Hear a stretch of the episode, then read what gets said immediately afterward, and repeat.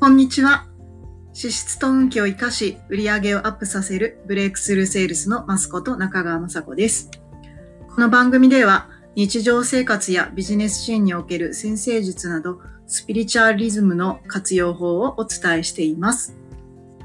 今日はね、えー、天空上で一つのビッグイベントがありましたので、えー、お知らせをいたします。どうぞ、えー、最後までお楽しみになさってください。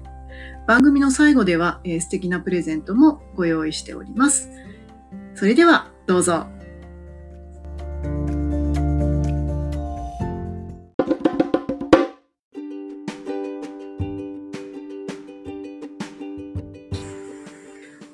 えー、今日はですね、えー、先生術の、えー、西洋先生術の方の暦でいきますと、えー、本日12月の3日で、えー、天体上の木星が、えー、伊手座のお部屋からヤギ座のお部屋に移動したという、まあ、割と重要な節目の日になります。えー、何のこっちゃっていう人もいるかもしれないんですけれども、えーと、西洋先生術は古代の、えーと、バビロニアの地方メソポタニアの地方から発祥して西側に渡っていったいわゆる暦を中心として、まあ、あの時の運気空間の運気っていうのを読み解く一つの手法なんですね。で、えー、天動説的に読みますので地球を中心にしてこう宇宙を確認した時にえー、水金地下木ドッテン解明という一応太陽星太陽系の惑星軌道上にある、まあ、10個の惑星が軌道を描いていくわけなんですけどその天空を360度、えー、で12個の星座で割っていくんですね。でその時にその時々でその10個の天体がどういう配置をしているのかそれぞれの12個のお部屋の星座に対してどういう配置をとっているのかっていうので相対的に読み取っていくやり方なんです。でまあまああの当たりますよねやっぱりねあの統計学なので、えー、絶対というよりは、まあ、傾向性方向性矢印という意味ではあんまり外れないです。ただまあ人によって運気っていうのは振れ幅があるし経験値もあるのでそのやっぱり使い方によってねあのどういった結果結果を欲しいかっていうのでまた振れ幅が変わってくるわけなんです。で今回のその木星の移動っていうのは伊手座という9番目のお部屋からえヤギ座の10番目の部屋に移動してるんですけどヤギ座っていうのはもうとにかく結果を求めるものなんですよね。で人間が社会生活において地位名誉、えー、あるいは組織の長になるとかうん社会的な結果を得るだとか、うんまあ、そういったものそれは、えっと、経済的なものとか立場的なポジション的なものだったりだとかまあ、組織であれば、えー、いい部下に恵まれそれらを全てちゃんとマネジメントして結果を出していくとか、まあ、そういったですね非常にこう、えー、勢いだけで乗り切るものではなく地に足をつけてしっかりと着実に構造を変えていきつつ結果を出すようなそういったあのシンボリックな勝利なんですね。なんでこの地球上でしかもこの現代社会において結果を出したいというこのタイミングであればこの1年っていうのはすごくまあ分かりやすいしある意味そういう野心がある方にとっては使いやすい年でもあると思います。ただ、えー、常識的に考えてそんなこう準備なしに一朝一夕に何かが成し遂げられるってことはあんまりないわけなんですよ。えー、特に大きな大義名分だったり大きな成果を出そうと思えば出そうとするほども準備が9割ですのでやっぱりこのえー、2019年の12月以降の時空間を使うために今までどれだけの準備蓄積があったかっていうことの方がむしろ非常に重要ではないかなと私なんかは思っています。うん。なのでやっぱり組織で組織のようにあの着実に着実にコツコツとねこう積み重ねてくるのが得意好きっていう人ほどあの今年は面白いあの1年になってくるかなと思いますね。まあ、こんな風にしてですね暦っていうのは本当にこうピンポイントピークが来る時期っていうのが先に分かっちゃうのでそこから逆算していかに自分の人生をあの計画立てて準備を進めるのかっていう時には本当に私は便利だなって思っています。で、あの結構これから本当に4、5年っていうのはものすごく大変革の時代なんで、えー、すごくね、準備だったりとか、あんまりこう外的要因に振り回されずに、着実に自分のペースを保ちつつ、しかし目標をしっかり掲げて、結果を出していくっていうことをしっかり積み重ねていく4、5年間にするっていうのが、あの、生き残るっていう意味ですごく大事かなと思っています。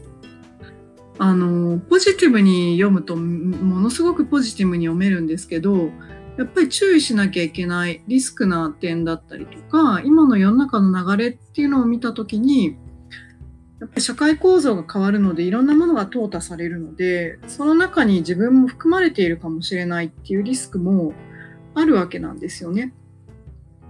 なのでその自分が時代に逆行した生き方をしているのかそれとも次の時代を作るための小さな小さな種を作っていく側の人間であるのかっていうのは全然違うと思います。うん。そういうことでね、まあ、例えばあのー、そうですね、日本で最大規模の某 T 社、自動車の会社なんかは特にそうだと思うんですけど、そうあれぐらい大企業になるともう一つの国レベルなわけですよね。ヨーロッパの一つの国ぐらいの規模を含めるともう全然優にしのいでるぐらいの大国なわけなんですよ。でその会社工場を中心に一つの市が成り立っていて町があって人々の生活が成り立っているぐらいまあ何十万という従業員がそこで生活を共にしてるわけですよね。でうんとそのそれぐらい大きな会社になってはいるもののこれから電気自動車も出てくるし自動車って無人無人車っていうのも出てくるしで、そうなっておくと、そうなってくると、自分のお家に一家に一台車を持っておく。で、しかもほとんど乗らないから、週末しか乗らないから、使ってない時間の方がある。多い。そうすると生産性ってどうなんだろうっていう感じで、えっ、ー、と、もしかするとというか、いや、もうまさしく車を使わない社会っていうのが始まる。使わないというよりは所有しない社会っていうのが始まってくるだとか、まあこれってこれまでの日本の経済を支えてきた根底の構造仕組み自体がもう時代の流れで根本的から変わってくるわけですよね。まあ、そのようにうんやっぱり社会秩序っていうのは間違いなく変わってきます。で特にこの10番目のヤギ座のお部屋っていうのは、まあ、社会の構造そのものの象徴たるものなんですね。で暦を見るときには点で見るのだけではなくその前後そしてその先、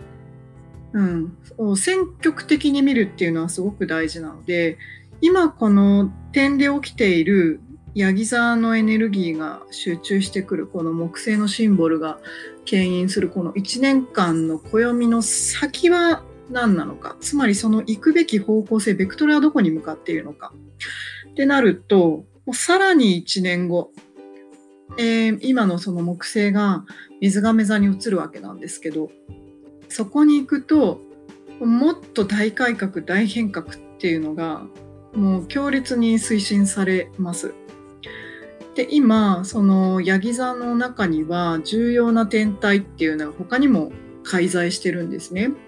でその一つが土星であり冥王星ということでどちらも社会的現象を強く強く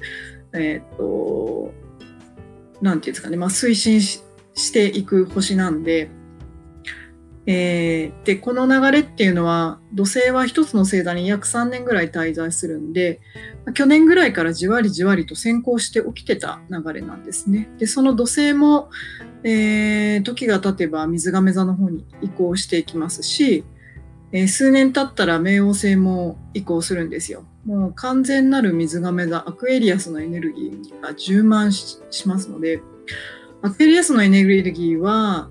一番象徴されるのはやっぱりフランス革命。もう社会構造が全く逆転をしたっていう。そのフランス革命の年に、まあ、とある天体が天王星という天体が発見され、まあ、その勝位が水亀座と言われています。そして水亀座はまたの、うん、エネルギーの勝位としては土星がシンボルにありますのでヤギ座も土星のシンボルの星座なんで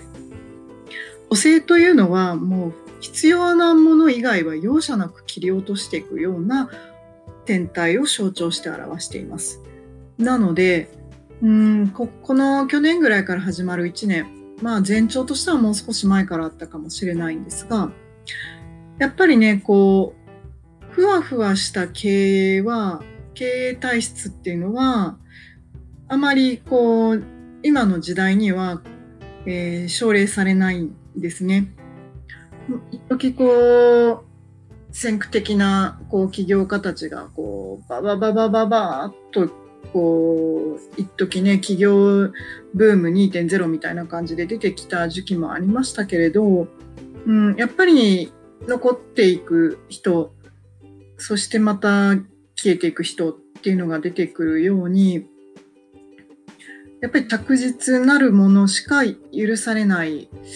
時間になるだろうなというふうに私は読んでいます。もちろんこれあの自戒の意味を込めて自分自身にも言えることなので、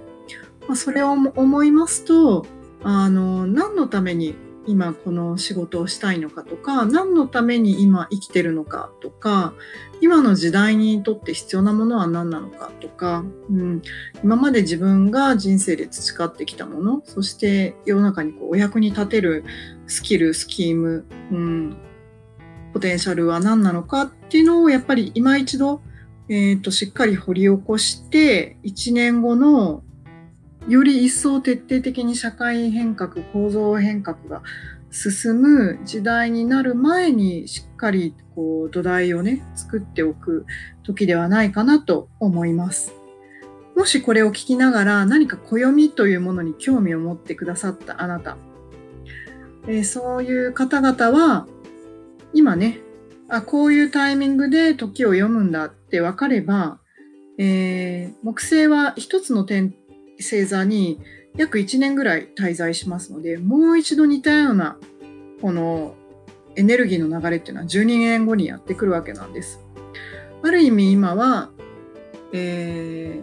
ー、初めてこれからね、自分の人生を作っていくのに土台を作りたいと思ってらっしゃるのであれば、これからまた一つのフェーズが始まって12年間のタームが来るんだと思っていただいたら面白いかと思います。えー、そしてもう一つね、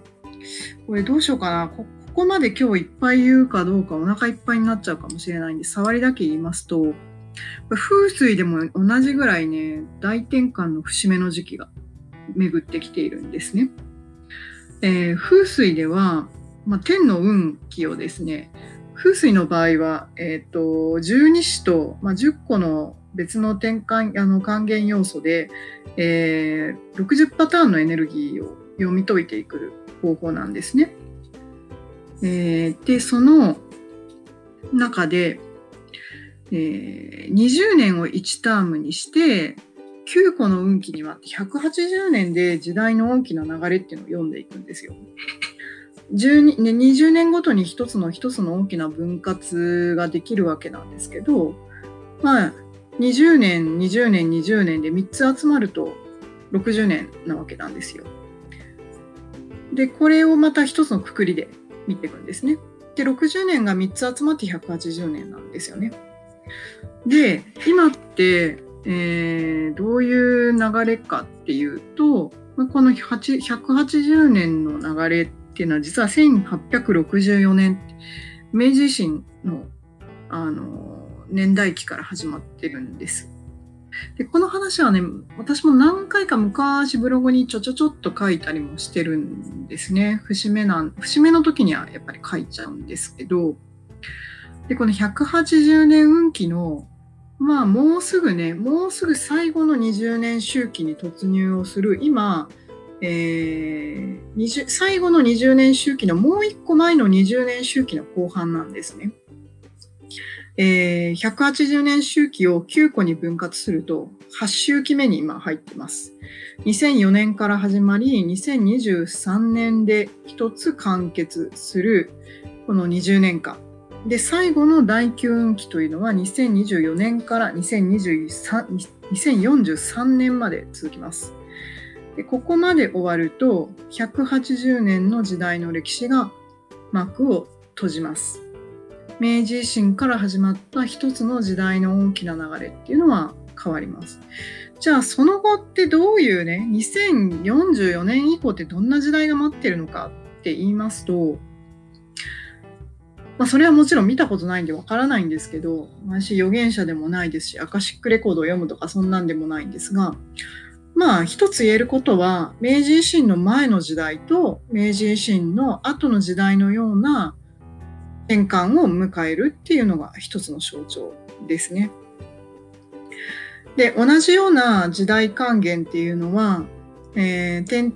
えーと、西洋先生術上でも2025年には、えー、やってくるんですよ。なのでこの第8運期とが終わって第9運期2023年までの周期が終わって2024年から2043年までの周期が始まるこの節目に一つやってくるんです。まあそういうわけでね、この東洋のやっぱこの暦の変換期と、この西洋先生術上の暦の転換期がもたらすタイミングっていうのが合致してる時っていうのは、すごくあのターニングポイントだと私は思います。えー、これからどうしていったらいいのかっていう点におきましては、まあ、まず生き方構造改革を、まあ、本当にこう政府が言ってるようなああいう感じのことではなくて本当本質的に生き方としてどういう時空間を選んで生きていくかっていうことを、えー、準備をしていくのがいいかと思います。私は幸い昨年会社員を辞めて、えーと自分のまた新しいビジネスフェーズに突入して、まあ、今日も、あの前に向かって走らせていただいてるんですけれども、まあ、ある意味会社を卒業すると自分が身を置く時空間がやっぱ変わりますよね。だから自分がその時空間によって自分も形成されますので、自分の考えとか感情とか自分の在り方とかっていうのは影響を受けますので、自分の時空間のポジションをどこに置くか置きたい未来に少しでも近づくような毎日の過ごし方っていうのをぜひぜひぜひぜひ、あのー、自分の望む未来をつかみに行っていただく一年にしていただけたら嬉しいなと思います。えーと、この木星にまつわる1年間がどういった1年間になるのかっていうのはもう少し深読みもできるので、まあ、また第2弾っていう感じでね、えー、語ってみたいと思います。それでは、えー、一旦ね、木星の解説については第1弾ここまでにしたいと思います。